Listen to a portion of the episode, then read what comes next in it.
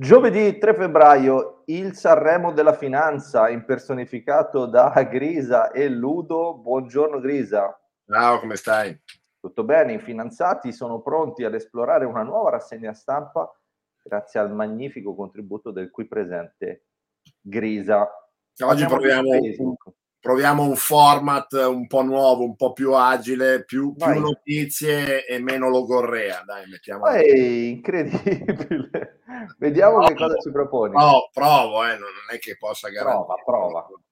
Beh, partirei da, partirei da tre bombe o bombette che sono scoppiate eh, soprattutto sul Nasdaq tra ieri e stanotte e che hanno colpito tre titoli importanti. Infatti, oggi il Nasdaq, eh, il future in pre-market, è arrivato a essere a meno 2%, adesso un po' recuperato. Mm. Eh, siamo partiti con PayPal, che è andata infatti, sotto del 25%. Cosa è successo a PayPal?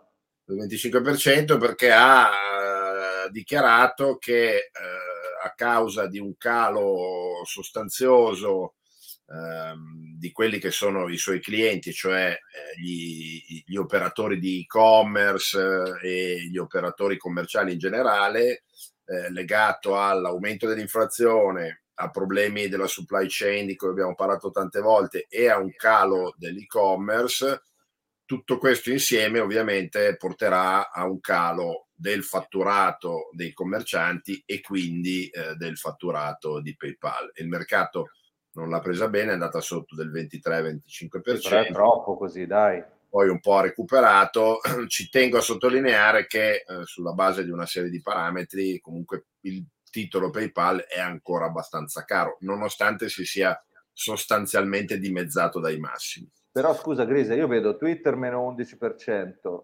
vedo eh, Tesla meno 5, Facebook Twitter, meno 21. Twitter Beh. è scesa sicuramente in simpatia con Facebook, che è l'altra uh, bomba di cui voglio parlare. Mm. Facebook è crollata in after hour, cioè dopo la chiusura del mercato uh, i titoli continuano a scambiare per qualche ora ed eh. è arrivata a perdere il 23%, anche qui uh, su annuncio di una riduzione delle revenues, cioè del fatturato di circa 2 miliardi, ma rispetto alle attese di Wall Street in realtà eh, le revenues di Facebook cresceranno del 20% comunque, però qui siamo in quel meccanismo che io spesso contesto eh, degli americani e della finanza americana, cioè di una continua crescita eh, delle, de, de, delle, revenues e degli utili delle società che deve avvenire anno su anno e che se non avviene, pur in presenza di una società sanissima che, guadagna, che fa revenues e guadagna un sacco di soldi, il titolo viene bastonato. Comunque, questo è quello che è successo in After Hour, vedremo oggi come aprirà. Eh, Facebook comunque continua a, a, appunto a fatturare e a guadagnare montagne di soldi. Bisogna sottolineare che Zuckerberg ha eh, buttato lì un, una frasetta che non è piaciuta al mercato, cioè che oggi eh, la parte più giovane degli utenti di internet eh, invece di andare su Facebook va su TikTok. E eh vabbè, lo sapevamo, dai, non è che ci voleva male. Però questo chiaramente in prospettiva di crescita dei, eh, degli utenti è, naturalmente non è positiva. Vabbè, che Facebook sia una roba per, per, vecchi, ormai lo sanno anche i muri, scusa. Eh. E io lo uso, mi ci metto dentro, però Beh, hanno Instagram, stanno, stanno, pompando i video anche su Instagram, su Facebook, certo, ci certo. stanno provando. Certo. Terzo titolo che è stato bastonato eh, e anche questo in after hour è Spotify, quindi altra ah. azienda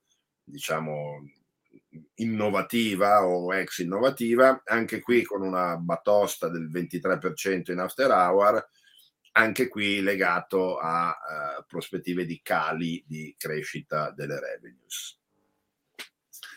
Passiamo all'India, mio argomento. Però scusa, eh, prima di passare all'India, tu mi hai tirato fuori le notizie che legittimano e giustificano l'andamento negativo, però hanno in comune il fatto di essere delle tech, cioè il tech ha corso tanto, forse si sta prendendo una pausa, forse c'è un ritorno alla vita normale e quindi investitori tendono a allocare i capitali in modo diverso. E quindi? e quindi c'è una diminuzione del valore delle azioni dei tecnologici. Sì, è una diminuzione che è in corso da due mesi, eh, vorrei fare. Appunto, cioè, appunto. PayPal, quello. PayPal si è dimezzata nel frattempo. Però PayPal non è che gli utenti di PayPal, diciamo i clienti di PayPal non sono solo l'e-commerce. Eh, è vero, però è nel paniere tech. Sì, sì. Mm. Cioè, comunque il punto è che erano titoli molto cari adesso vengono ridimensionati perché chiaramente non è che puoi continuare a, a crescere di prezzo se le tue revenues non seguono lo stesso percorso. Quindi è un po' questo il nodo, come abbiamo detto tante volte. Certo. Passando all'India, passi- passiamo all'India. in parte all'economia reale e hanno il ministro del tesoro, che è una donna, ha annunciato che aumenteranno del 30% gli investimenti pubblici, quindi a 100 miliardi di dollari, eh, con ovviamente una grande enfasi alle infrastrutture eh, ferroviarie e stradali. Ricordo, come ho detto tante volte, che l'India ha, gravissime carenze eh, di questo tipo di infrastrutture. Eh, ricordo che un po' di tempo fa un miliardario indiano raccontava che lui aveva una bellissima Ferrari, ma poi non sapeva dove guidarla perché poi Questa è bella. Strade. Questa qua è bella. Sì. E, e quindi diciamo quindi che questo, questo aumento e questa spinta alle infrastrutture dovrebbe portare una crescita che è stata del 9% nella, nell'anno che si concluderà a marzo, da marzo a marzo, e che dovrebbe essere dell'8,5 circa per cento nell'anno prossimo successivo. Quindi comunque l'India dovrebbe eh, tra quest'anno e il prossimo essere il paese che cresce di più tra quelli diciamo di una certa dimensione. Altre due notizie interessanti legate all'India sono l'annuncio di una rupia digitale, quindi di una cripto di Stato che verrà, eh, si suppone, immessa sul mercato in tempi non lunghi e nello stesso tempo eh, una tassazione del 30% sugli utili da trading di criptovalute. Quindi si era parlato addirittura di un ban uh, delle criptovalute, in realtà si è preferito, secondo me giustamente, scegliere questa strada che è, è più proficua per le casse eh, indiane, diciamo per le casse dello Stato. Un'altra notizia. No, io no, eh. occhio, disaccordo nei finanziati. Beh, insomma, la fiscalità non, non, non ha senso che tu tassi le transazioni, il trading sul, sul, sulle azioni e non uh, il trading sulle cripto. Quindi, siccome insomma, alla fine io adesso non so qu- quanto sia, quale sia la, la fiscalità sul trading uh, sull'equity, ma visto che in gran parte del mondo è intorno a un quarto di quello che tu guadagni, ci sta che un 30% uh, di, di trading sulle cripto venga, venga preso. Però scusa, eh, scusa, oggi si vede un polemico. Se tu mi tassi perché io faccio trading su azioni indiane, io capisco che tu mi dica guarda, sono azioni indiane, tu benefici comunque della presenza dello Stato, ma se tu mi tassi su della roba digitale che può essere ovunque, non capisco per la legittimazione. Poi se tu mi vuoi tassare il mio reddito... Tassano te, tassa il cittadino indiano che fa trading sulle, sulle cripto in India. Appunto, appunto, io, indiano, io sono anche indiano ma tutti i redditi prodotti vengono tassati dovunque nel mondo, non mi sembra Appunto, però come, come, reddito personale non che deriva da criptovalute. Andiamo avanti, dai, andiamo no. avanti. Scusa, viene tassato il reddito o alla, o alla fonte o poi... Appunto, ma è molto diverso. Beh, è molto più facile tassarlo alla fonte, lo fanno in tutto il mondo, non mi sembra una, una, una cosa rivoluzionaria. Altra notizia è che Berlino, la Germania, ha deciso di bloccare l'acquisizione di una sua azienda uh, di uh, microchip, di, di, wafer nello specifico, che si chiama Siltronic, che uh, avrebbe dovuto essere comprata da una società di Taiwan, Global Wafer, che acquisendo Siltronic sarebbe andata a avere una quota del 30% in questo mercato specifico.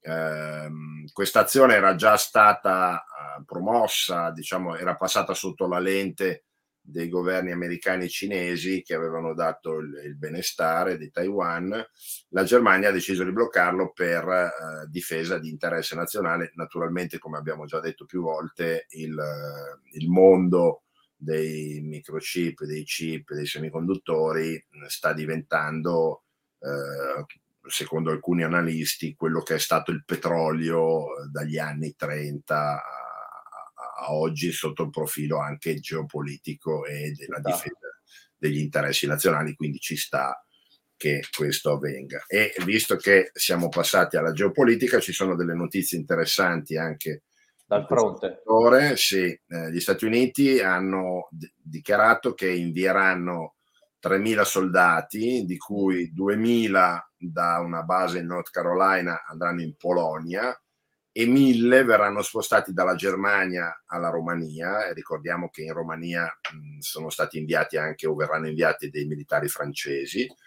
I mille eh, spostati dalla Germania alla Romania verranno comunque rimpiazzati, quindi la, la, gli Stati Uniti ci tengono a mantenere lo stesso numero molto importante, mi sembra tra i 20 e i 30 mila di soldati americani ancora presenti in Germania. Questo per fare notare che molto spesso si parla di eh, NATO, di paesi alleati, ma in realtà eh, gli Stati Uniti stanno ancora occupando il territorio delle potenze ex potenze europee che persero la guerra e, e quindi in questo senso secondo me eh, si tiene a far capire alla Germania che sì, siamo alleati, siamo amici, ma in realtà mh, gli Stati Uniti sono ancora eh, la potenza dominante e occupante. Amici e amici poi ti rubano la bici, siamo sempre ecco, lì eh, altri 8.500 militari americani sono stati messi in varie basi in giro per il mondo in stato di preallerta con la possibilità di essere inviati in Europa. Quindi diciamo che eh, questa è sicuramente una risposta con un tono di voce abbastanza alto a quello che sta eh, facendo e dicendo Putin, che ovviamente ha eh, risposto con una sceneggiata, secondo me in questo caso abbastanza ridicola, dando tutta la colpa degli Stati Uniti, che sembra che gli Stati Uniti vogliano fare la guerra, quando ricordiamo che i russi hanno messo 120.000 soldati al, intorno al confine dell'Ucraina. Eh, nello stesso tempo, quindi un, un, colpo al cerchio e uno, e uno alla, alla botte, gli, alcune fonti eh, americane hanno poi voluto sottolineare che comunque queste truppe americane non entreranno in Ucraina nemmeno in caso di conflitto, e, ehm, e, non, e, e nemmeno per aiutare l'evacuazione di 30.000 cittadini americani che sono presenti in Ucraina, che devo dire questo numero mi ha, mi ha, sorpreso molto. Sì. sì vero, ecco. Eh, nello stesso tempo Putin eh, ha, port- ha, continuato la sua azione, che è quella di cercare di dividere eh, gli alleati, chiamiamoli così, europei degli Stati Uniti, ha ricevuto con tutti gli onori Orban, il presidente ungherese, a Mosca e addirittura ha, uh, con telecamere accese ha fatto vedere che lui e Orban si danno del tu, quindi che c'è un rapporto amichevole che va al di là uh, del rapporto dello Stato, fra Stato e Stato ha fatto una telefonata con Draghi, mm, non ti so dire se Draghi ha chiamato Putin o Putin ha chiamato Draghi, ma tanti... Dimmi però cosa si sono detti, però quello me lo sai dire. Io non, non te lo so dire, al di là eh. dei, dei, comunicati ufficiali che saranno sicuramente di toni distesi e gentili. E mm. poi c'è stato anche un intervento, secondo me, molto forte e negativo del presidente della Croazia che spinge, eh, viene considerato pro-Russia, e spinge per trovare un accordo eh, con la Russia, chiaramente per raffreddare le tensioni. Quindi eh, Putin sta cercando di portare avanti questo suo piano, come abbiamo detto, per ora non ha molto successo, anche se è abbastanza evidente che ci sono divisioni importanti in Europa. E l'ultima notizia che è molto interessante riguarda il Qatar, e eh, in Qatar c'è un'importantissima base militare americana che tra l'altro è stata ingrandita e ristrutturata di recente a spese dello Stato del Qatar, quindi dimostra che il Qatar tiene alla presenza americana uh-huh. e mhm. quindi diciamo un po' come premio per questa fedeltà eh, il Qatar è stato eh, inserito dagli Stati Uniti nella lista dei principali alleati non appartenenti alla Nato e eh, può sembrare una, una questione diciamo più nominale che altro, ma in realtà per esempio permette poi al, al Qatar in questo caso di poter acquistare la, uh, armamenti e uh, innovazione tecnologica di livello uh, più alto possibile, pari quasi a quello che viene concesso alla Nato, per esempio gli aerei F-35 che sono stati venduti anche agli Emirati Arabi che si stanno rafforzando parecchio in questo settore.